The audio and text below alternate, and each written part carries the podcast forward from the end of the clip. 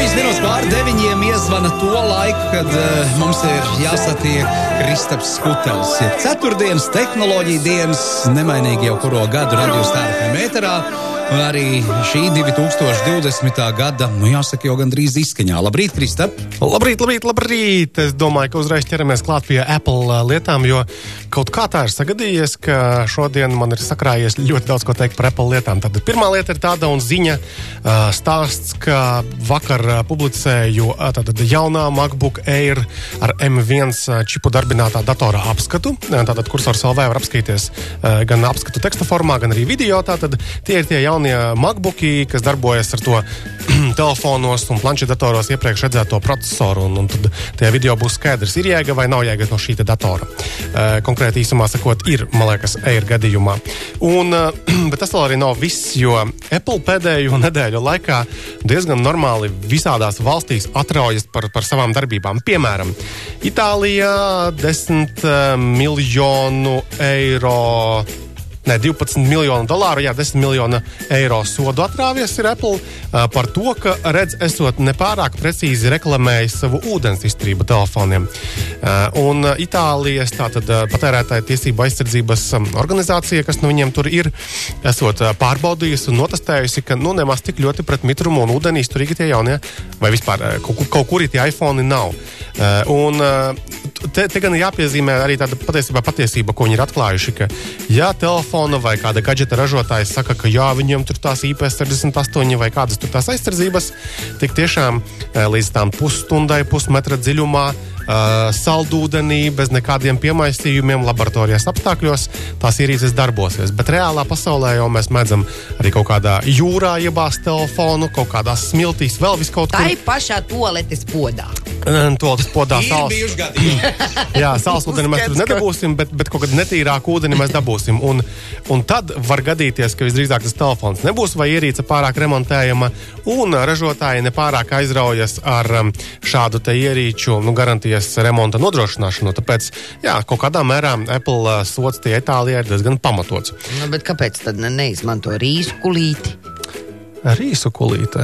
Itālijā laikam tie ir īsti tur makaronu kulītes. Makaronu laikam nedarbojas. Neuzsauc. Baigi neuzsauc. Kaut kāda baigi smalkie. Nu, gan jau kā Nē, Nē, tikai rīsu kulīte. Tas Āzijas kultūrā. Nu, vispār vajadzēja tā kā tirgotos uh, kastītē ielikt rīsu kulīti klāt. Cik tur nu, tas izmaksā? Vai ne? Neko. Sauņi rīsu. Un, un būtu izvairījušies no šitiem sodiem. Tagad galvenais brīvdienās mēs netiksim pie rīsiem, darbadienās sapērkamies. Rīsos minūtīti, tu netiksi no pie pīpiem un, un, un, un To, to mēs nedarām. Šmakovs. To mēs nedarām. Jā. To. Bet rī, pie rīsiem tiksim mēs. Pie rīsiem tu tiksi. Ļoti labi. Jā. Jā. Savukārt Beļģijā un Spānijā patērētāju tiesību aizsardzības grupas apsūdz Apple par to, par to uh, gadījumu, kad Apple samazināja iPhone veiktspēju, uh, aizbildnoties, ka tas tādējādi viņi tur to bateriju saudzē. Mēs runājam par to diezgan dušīgi pirms liekas, diviem gadiem kaut kādiem. Nu, redz, Beļģijā un Spānijā viņi ir apķērušies, ka, oh, vajag uh, vēl pačakarēt Apple par, par tādiem jautājumiem.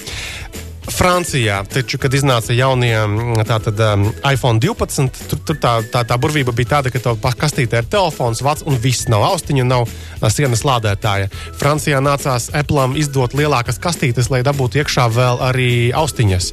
Savukārt Brazīlijā šīs nedēļas ziņa ir tāda, ka Brazīlijas kaut kāda tur organizācija patērētāja tiesību ir piespiedusi Apple um, Brazīlijā tirgotajiem iPhone'iem kastītēs tomēr likt iekšā lādēšanas tos. Kašķīgi palikuši tie Visi cilvēki. kašķīgi, Nu, visi nu, kašķīgi. kašķīgi, bet nu, man šķiet arī, nu, beidz par tādu naudu. par tādu naudu un bez lādētāja. Nu, Nu, ko forši, tu, ko paldies. tu pa sīkumiem? Nē, nu, sīkumi, tas Ko tu pa sīkumiem? Tad tev ir atkal jāiet uz bodi. Tad tev Kā ir tu jāmeklē preci tas- meiteni, tu viņai zobos skaties? Protams! Nē. Nu, Kā tā nē? Un Tev tas tik sirds laba? Pirmais, kur, kur skatās. Bet tā kopumā, protams, tos iPhone pērk 12. diezgan labi, cik es tā lasu, un uh, nav, nav, nav, nav, nav nevainas. Ja ir gadījies tā, ka mums pēkšņi naudas ir tik daudz, ka nu nav, nu nav kur likt, jā, tad ir tāda kompānija, man liekas, ka Krievu kompānija Kaviāra jau nosaukums norāda, mm -hmm. ka tas ir uh, nu, tādam biezākam slānim. Jā. Mhm. Mēs Nu, par viņiem esam kaut ko jau Mēs esam runājuši, daudz runājuši, tāpēc, ka uh, kaviārs, tā tad, uh, man liekas, ka ne tikai iPhone, bet vispār gadgetus ietērpi tur zelta, Jā, platīna, jā, titāna jā, korpusos, uzskricelē virsū tur Putina seju vai Trumpa seju atkarībā no mūsu reliģiskās pārliecības vai kobzona drīzāk. Jā. Ja? Un, un tagad viņi izdomājuši jaunu modeli, kā paprasīt par šo iPhone uh, 5000 naudu. Man liekas, tie bija dolāri vai eiro. No, nu, daudz naudas.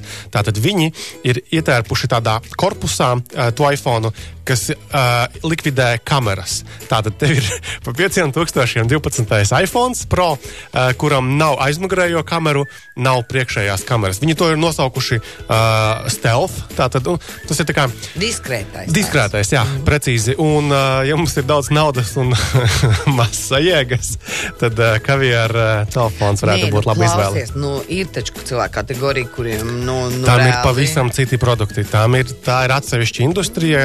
Tipiski tie ir Android telefoni, kas ir speciāli pielāgoti. Nereti tāpēc viņas izmanto visādi žuļiki, uh, kas, kas nav, nav, nav, nav tik viegli viņiem tik klāt. Tā ir vesela industrija. Un ik pa laikam, starp citu, policija arī izķer šīs kompānijas, kas, kas rada viņu citiem dienestiem nepārāk viegli uzlaužamas un apstrādājamas ierīces. Kā Tur, tur arī viss, viss tie virzienā darbojas un, un viss notiek.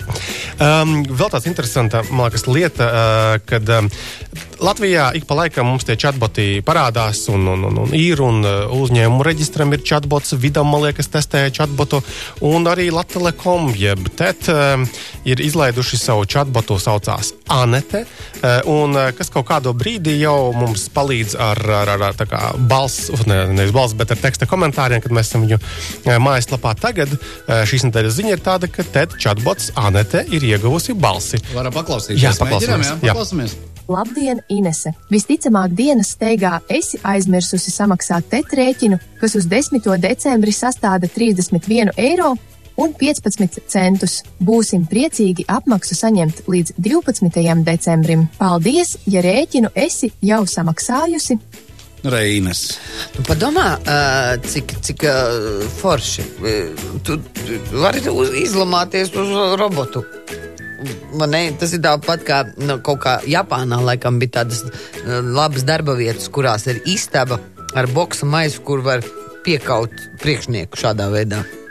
Jā, Bet, ar bet, tevi pa, parunā ar robotu, tur viņu var.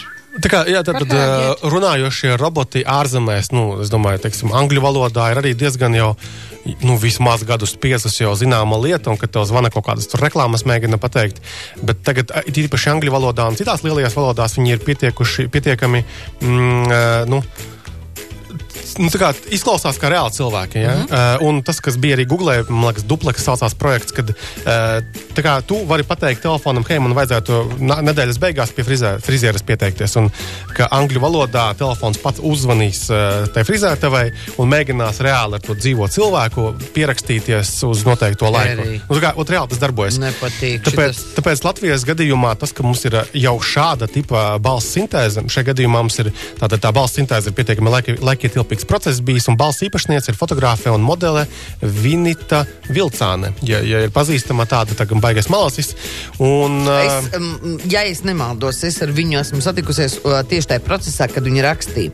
Uh, un, uh, ja es tagad drīkstu tā stāstīt, tad. Gan jau, ka nē, bet stāsti. nu, viņa stāstīja, ka tas ir ārprātīgs Jā. Apjoms ar Es vārdiem, kas gribēju- bija jāierunā.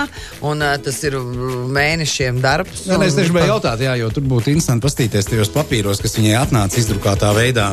Nu, kad jārunā, tev ir katra diena, uh, laiks, ja nu šeit tās vārdu, jā. parāda summas, ja neapmaksāto rēķinu. Tur ir ko paņemties. Jā. Jā, un, ā, protams, ka tad Tēta saka, ka tātad pirmo sintēzētās balss testa robots zvanus Tēta klienti saņems jau šogad. Savukārt nākamgad turpinās darbs tātad pie sintēzes attīstības, ļaujot balsi pārvērst tekstā, lai Anita varētu pilnvērtīgi sarunāties, atbildot arī uz jautājumiem.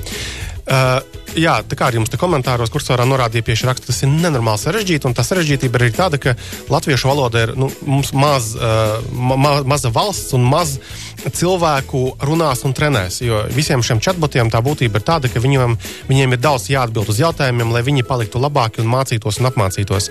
Tāpēc, jā, maleči tad, kad dara, kopumā, nu, man liekas, ka diezgan uh, grūti ar šiem chatbotiem, jo pamēģinām paši kādreiz, kad mums vajag atbalstu. Protams, ka pretī arvien vairāk uzņēmumu sāk piedāvāt dažādu veidu robotizētās atbildes, bet cik mēs esam izbēsīti, kad mums vajag ātri noskaidrot, vai mums liekas, ka mums vajag ātri atbildēt uz kaut kādu jautājumu, un pretī tev ir kaut kāds robots vai, vai pagaidiet kaut ko, vai mēģina automatizēt tevi vadīt. Strādājiet, tas Starp ir grūti. Citu, nu, es uh, tagad varu atklāt vienu lietu, kā man pirms daudziem gadiem piedāvāja uh, kādā mm, med- medicīnas iestādē ierunāt šo uh, balsi, kuru pasaka, uh, pat labāk ar jums nevar neviens parunāt. Uzgaidiet, un, uh, un iedomājieties, tas ir poliklinikā, kad cilvēks zvan uz polikliniku, viņš, viņam ir slikti, viņam vajag pieteikt nu, vizīti pie ārsta, un es tur tādā jautrā balsī. Ja, nu, viņiem tieši vajadzēja, lai cilvēkam tā balss asociējās ar. Nu, Ar izklaidēm kaut kādā veidā. Es pilnīgi- es iedomājos. Es tas te ir slims cilvēks, viņš zvanīja ar konkrētu vajadzību, un es tur tā ar savu izklaidi Es, viņam. piedomā, es pilnīgi iedomājos, ja tā, tā kā no sākuma, nu, jā, nu, tur viss vis aizņemti, Jā. tad tāds maziņš ē, neērts klusums. Nu, ziniet, es uzdziedāšu jums, lai, lai nav garlaicīgi. Un tad kaut kāda meldiņa ir paņem. slikti, tas nekas. Dziedam kopā. Uh, vēl viena interesanta lieta, tepat Latvijā. Tātad uh, Maksima Latvija atklāja Scan and Go pirkumu apmaksas sistēmu. Tātad uh, pagaidām uh, vienā veikalā, Maksima XXX veikalā TC Akropole, viņi ir sataisījuši tādu to Scan and Go sistēmu, kad uh, mēs varam ar, māks, ar telefona lietotni skenēt tos produktus un tad automatizētāk apmaksāt, ejot laukā no tā veikala. Līdzīga sistēma ir Rīgā parādījuši. Man liekas, ka šogad Valdemāra ielas Rīgā, kad tev nevajag pie kases vēlreiz visu pārskanēt, bet kad tu uh, skanē tos produktus, liekot iekšā groziņā.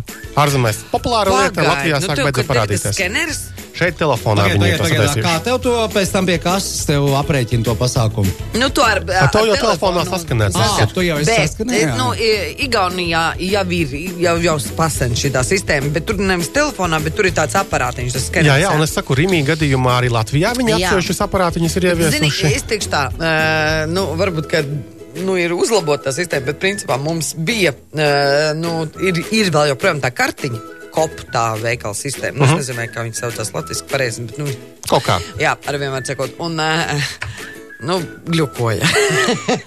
un iedomājieties, ka tu tagad visu esi noskanējis, un viss ir salīdz tāds priecīgs, tāds, un tā kas ir, cik ne kaut kas te neiet, un visu to krāmē. Rekums raksts, ka Rīgā sāgā arī šitie esot. Sāgā jau arī. Jā. Super, paldies. Jā, jo Jā. viņi, es zinu, ka viņi reklamē, viņi izviesa, ieviesa teiksim, to jauno tehnoloģiju, un, un labi, ka Maksima tagad uh, seko ar, ar šādu te pieeju. Nu, redzēsim, kas ir ērtāk atsevišķi. Izrādās vai- arī alfā esot. Rimai arī, ja? Rīgā alfā, jā. Ļoti labi, ļoti labi. Tas nozīmē, ka viņi jau ka Maksima arī izvēsīs. Pagaid, bet tas ir mobilo, Masā. šeit ir mobilo telefons, te nav Šeit, jā, skenera. viņa izvēle ir, jā, kad uh, mobilais telefons. Es neesmu pamēģinājis vēl, jo tagad ārā vazāties tā baigi negribās, bet um, noteikti pamēģināsim, tad jau būs kāda praktiskāka arī pieredze, kā tas darbojas. Labi, Kristap, nu ko? Pēdējā ziņā Revolut uh, tagad sāk parādīties pieejams arī no tīmekļa pārlūka. Tātad, lai tiktu Revolut apskaitos kontu, varbūt ar kartēm kaut ko pabloķētu vai atbloķētu, mm. uh, mēs varam tīmekļa pārlūkā, piemēram, no datora ērti pieteikties un uh, jā, veikt šīs darbības. Labi, ā, tiekamies jaunedēļ. Nu, vajadzētu tā kā. Vajadzētu, vajadzētu. Ā, Tā. Čau. Tā.